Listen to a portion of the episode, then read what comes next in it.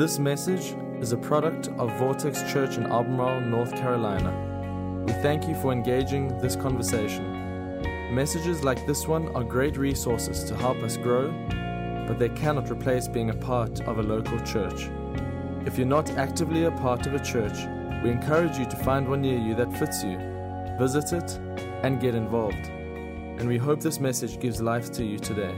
Enjoy. My name is Kevin. I'm the lead pastor here at Vortex. It's great to have you with us this Easter morning where we are gathered to celebrate our risen Savior, Jesus. Now, as we get started today, I'm going to tell you a story. It really begins in nineteen thirty-nine when the Nazis invaded Poland. With lightning speed, the Nazis obliterated the Polish military forces, removed the government, and enslaved its people. In thirty-nine, concentration camps began being built, but many of the inhabitants, especially of Warsaw, Poland, the capital of Poland, were shipped off to Nazi facilities to really kind of become the slave labor that would fuel the machine of war. In nineteen forty-one, a young man who was one of those enslaved was given an odd opportunity. He was given two weeks of furlough to go home and to visit his family. On the train ride, all he could think of was how he could get out of going back to the hell that he was living in. He knew that he would die there. Many thousands died simply by being worked to death. He figured, well, I could go home and just not go back, but the German police would probably come and get me. I could take my family and run, but then they would probably take another family member to replace me. My only option is to disqualify medically. So he decided that he was going to fake an accident and cut off one of his arms. He went home and decided that it would be wise to talk to the physician in the community that he was from. And so he went to see Doctor Eugene or Eugene Lazowski. It's pictured right here. This is Doctor Lazowski. He apparently loved kittens. And Doctor Lazowski listened to him. Having been a former member of the Polish military, escaping death many times, he understood the situation that this young man was in. And he looked at him, and he took a syringe out and injected him and said, "Don't speak of this. Come back in a week." Now, in a week, he was supposed to return to the doctor anyway, because the Nazis were meticulous in screening those who would be admitted into their forced labor camps and into the factories, because in those days, as it is true today, that when you accumulate a lot of people, it is very easy for illness to spread among those. And so there were several illnesses that they screened for and were literally scared of. He went in a week later to have the blood tests. The blood was sent off to the Nazi facility to be tested. Telegram came back two days later. Patient infected. Stop. Quarantine him. Stop. Typhus. Stop. Now here's the thing. I don't know if y'all ever played Oregon Trail, but if you get typhus, it's not a good sign. Right? Y'all remember playing Oregon Trail? Someone gets typhus, they're dead, right? They're not, I don't care how much medicine you put their way. Typhus is one of the most deadly infectious diseases known to man. It spreads through groups of people, specifically in the winter, specifically those that have low levels of hygiene. And the Nazis were terrified of it. And through the injection of that doctor, this young man tested positive for typhus and was allowed to remain in his hometown. under what seemed like the curse of death. You see, we are all infected. I don't know if you know that today. That infection is described for us in Romans chapter five, where the Bible says, when Adam sinned, sin entered the world. Adam's sin brought death. So death spread to everyone, for everyone sinned. Do you notice the infectious disease terminology?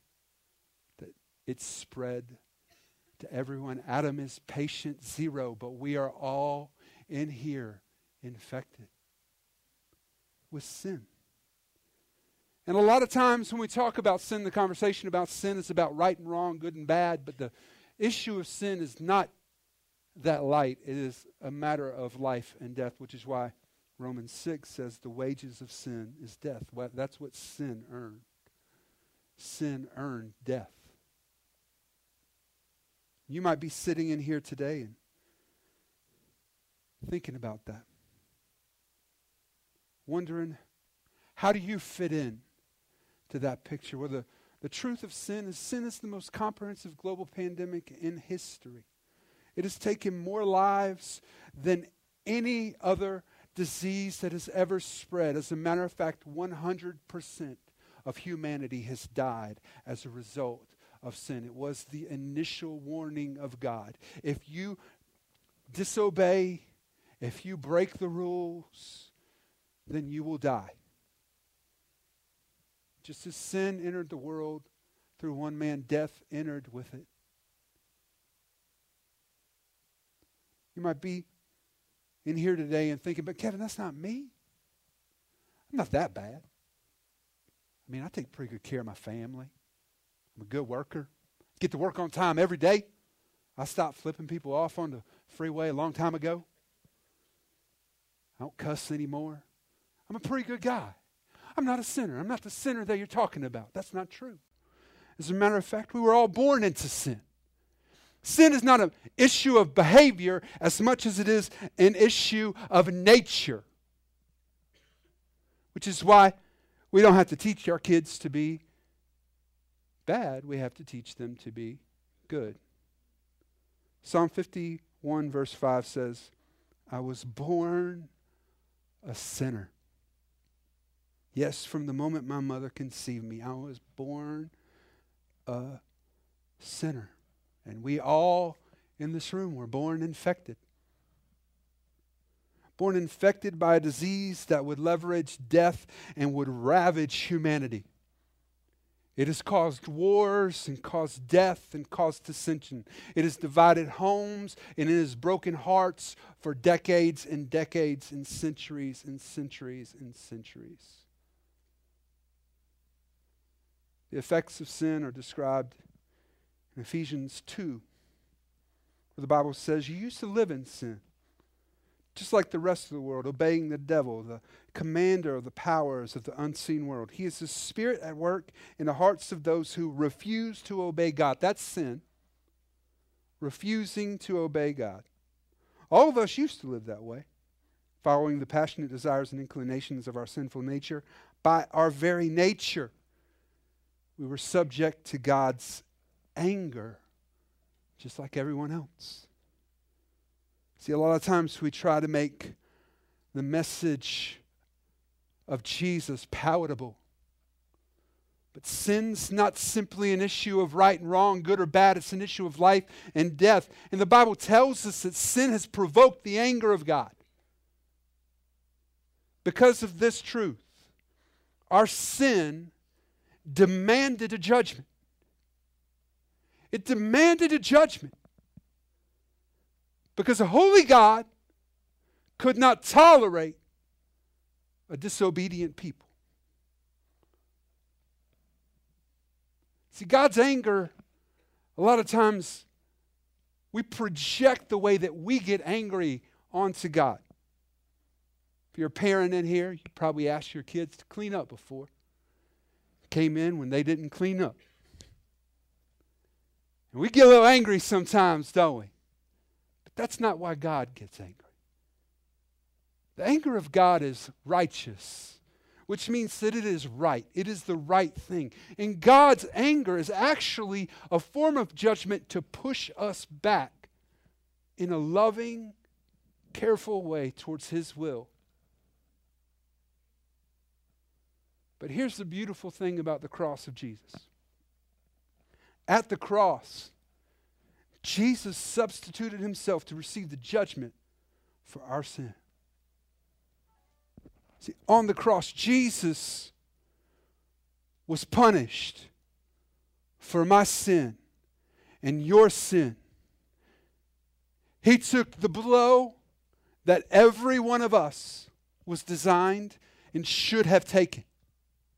Because sin demanded a judgment, but Jesus stepped in as a substitute. The Bible says that He who knew no sin became sin so that we might become the righteousness of God.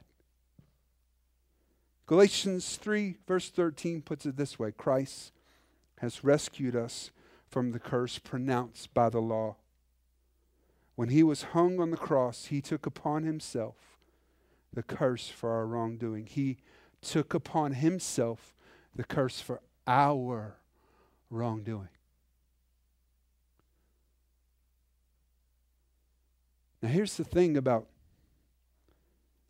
the death of Jesus. There are some of us in here, if we're honest, we struggle to believe that that's even real. It's got to be some sort of fairy tale that a bunch of people have made up so that they can just feel better about their lives. I mean, it's been said a thousand times. But even the most skeptical historical atheist acknowledged the fact that Jesus not only lived, but died. The American Journal of Medicine, in a historical review of data, concluded that not only did Jesus live, but He died, and died on the cross as He was executed. It's a historical fact. And for some of us, the cross of Jesus has been relegated to become a piece of jewelry or a picture or a t-shirt. But on that cross, the brutality of our sin, the war that we waged against the will of God was poured out onto Jesus. Which is why I think First Corinthians one says it this way: the message of the cross is foolish to those who are headed for destruction, but we who are being saved know it is the very power of God, because at the cross, the final and full payment of our sins was made. The cross was the final and full payment for our sins. Which means that you don't have to pay for your sin. Now, you might have to live under the consequences of some stupid decisions that you've made. Okay? It doesn't take you out of the consequences, but the eternal punishment of your sin from God has already been exacted on Jesus.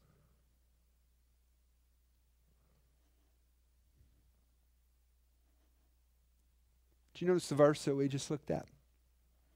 That verse, First Corinthians one eighteen, where it says that we are, who are being saved, you know, that are being saved, know that the cross is the very power of God, are being saved. Because that means that being saved isn't just something that you do when you're a kid at Vacation Bible School. It's not just a moment in your, it, it, it's a progress, a process that we go through in our lives. We are being saved. Let's go back to that story. Doctor Lazowski injects patient zero with a serum. The test comes back positive for typhus. But April Fool's, he didn't have typhus. As a matter of fact, Lazowski, along with a friend of his, had developed a serum that, when injected into patients, would cause them to remain perfectly healthy but test positive for typhus. You see, sometimes the thing that seems like it is the death of our dreams and life is the very invitation into a new way of living. The cross is not the end of the story. Yesterday, see, the Easter Bunny, if you're a pastor, Easter Bunny comes on Saturday. I don't know if y'all know that. I don't know if y'all have ever heard that rule before.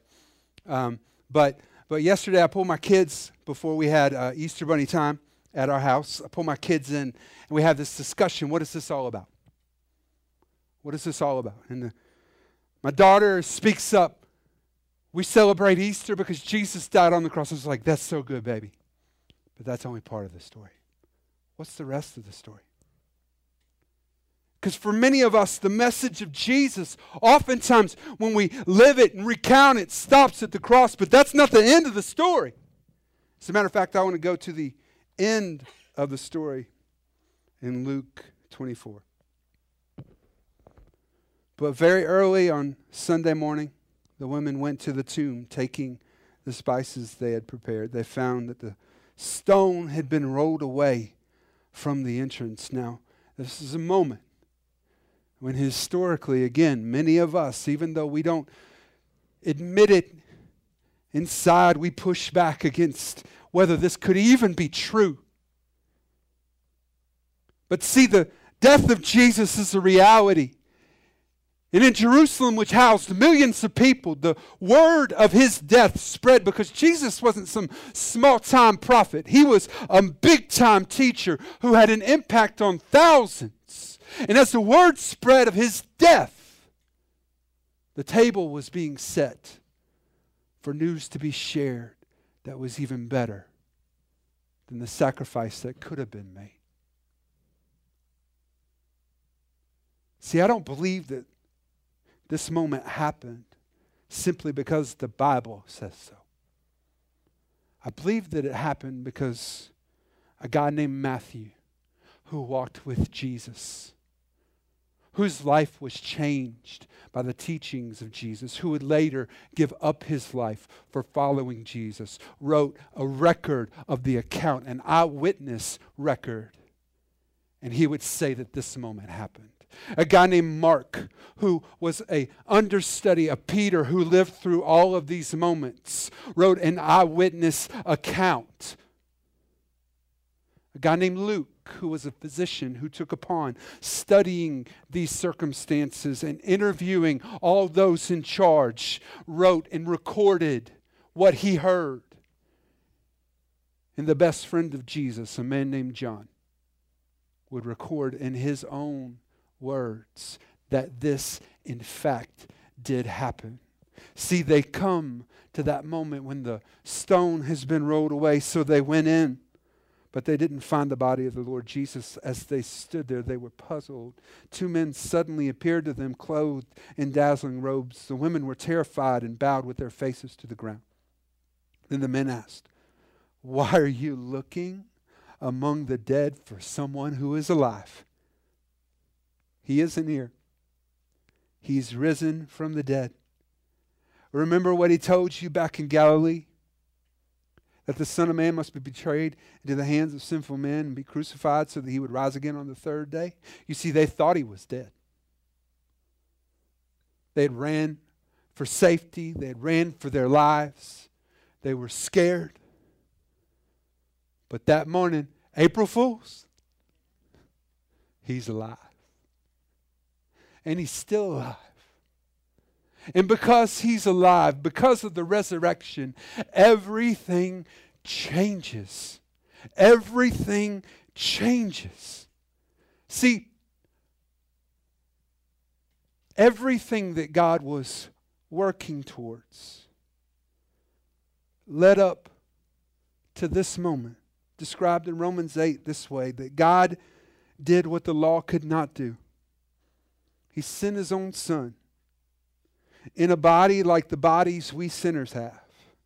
And in that body, God declared an end to sin's control over us by giving his Son as a sacrifice for our sins. To put it simply, the death and resurrection of Jesus had one purpose, and that was to set you free. The whole purpose was to set you free.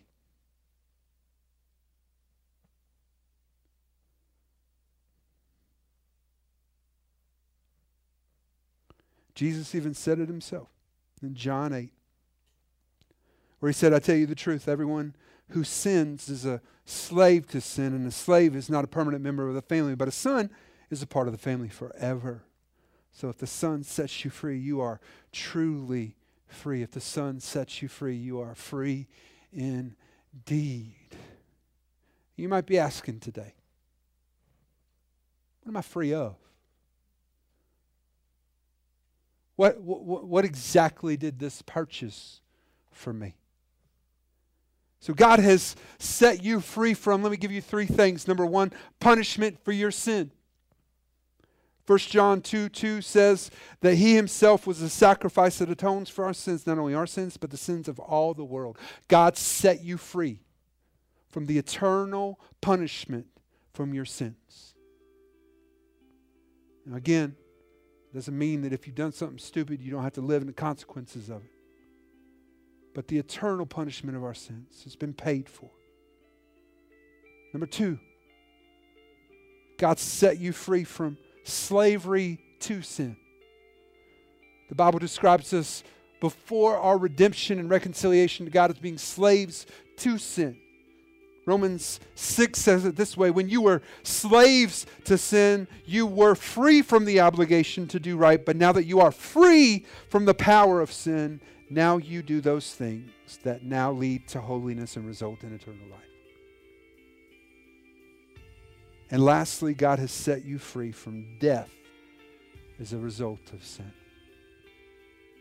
Do you notice what Romans six says? We read it earlier. The wages of sin is death, but the free gift of God is eternal life through Christ Jesus our Lord. Do y'all realize that there's nothing free? There's nothing that's free. Now, people will tell you that I got this free thing for you. It might cost you your time, right? Might cost you something, right? Might cost somebody else something, but here's the thing about this free gift that Romans six promises. It's already been paid for, but not by us. Because it's a gift that we could never purchase for our own self. It's a gift that God purchased for you through the death, burial, and resurrection of Jesus. You see, the freedom of Jesus is this. It's an invitation to a new way of living. A new way of living. A way of living that has for years confounded the world that we lived in. Confused people who watched the transformations. Because this new way of living is deeply connected to the liberty that we are promised through the death and resurrection of Jesus. Let's go back to the story that I shared earlier.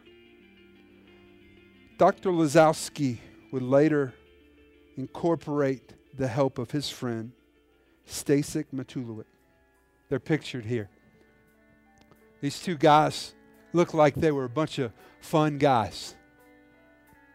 Very influential in their communities because they were two physicians who were given the permission to reside in their smaller communities in northwest Poland and to serve. Now they were under the watch of the Nazis, under fear of what might happen to them, but they hatched a plan that they were going to fake an epidemic of typhus. So after developing the serum, every patient that came in to see them, they had pneumonia, they were diagnosed with typhus and injected, the blood was sent off and they would come back positive. And after they had faked it in these remote towns that lied around their main towns, they would then later fake it in these larger communities. They are credited with saving tens of thousands of lives because as these reports began to pour in, the Nazis would literally quarantine the communities and wouldn't touch them. Do you know why? Because freed people, free people.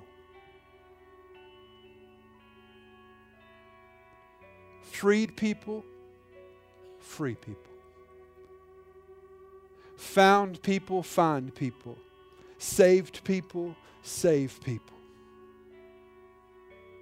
Freed people, free people. That person that hurt you, that said those things about you. Freed people, free people. That person that did you wrong in a business deal. Freed people, free people. That person that abused you. Freed people, free people, because we understand that we've been given a second chance. We've been given a redo at life. See, when you've been given a second chance, you offer other people a redo. Thanks for listening. This podcast has been a production of Vortex Church in Albemarle, North Carolina. For more information on our church, we encourage you to visit us online at vortex church dot com.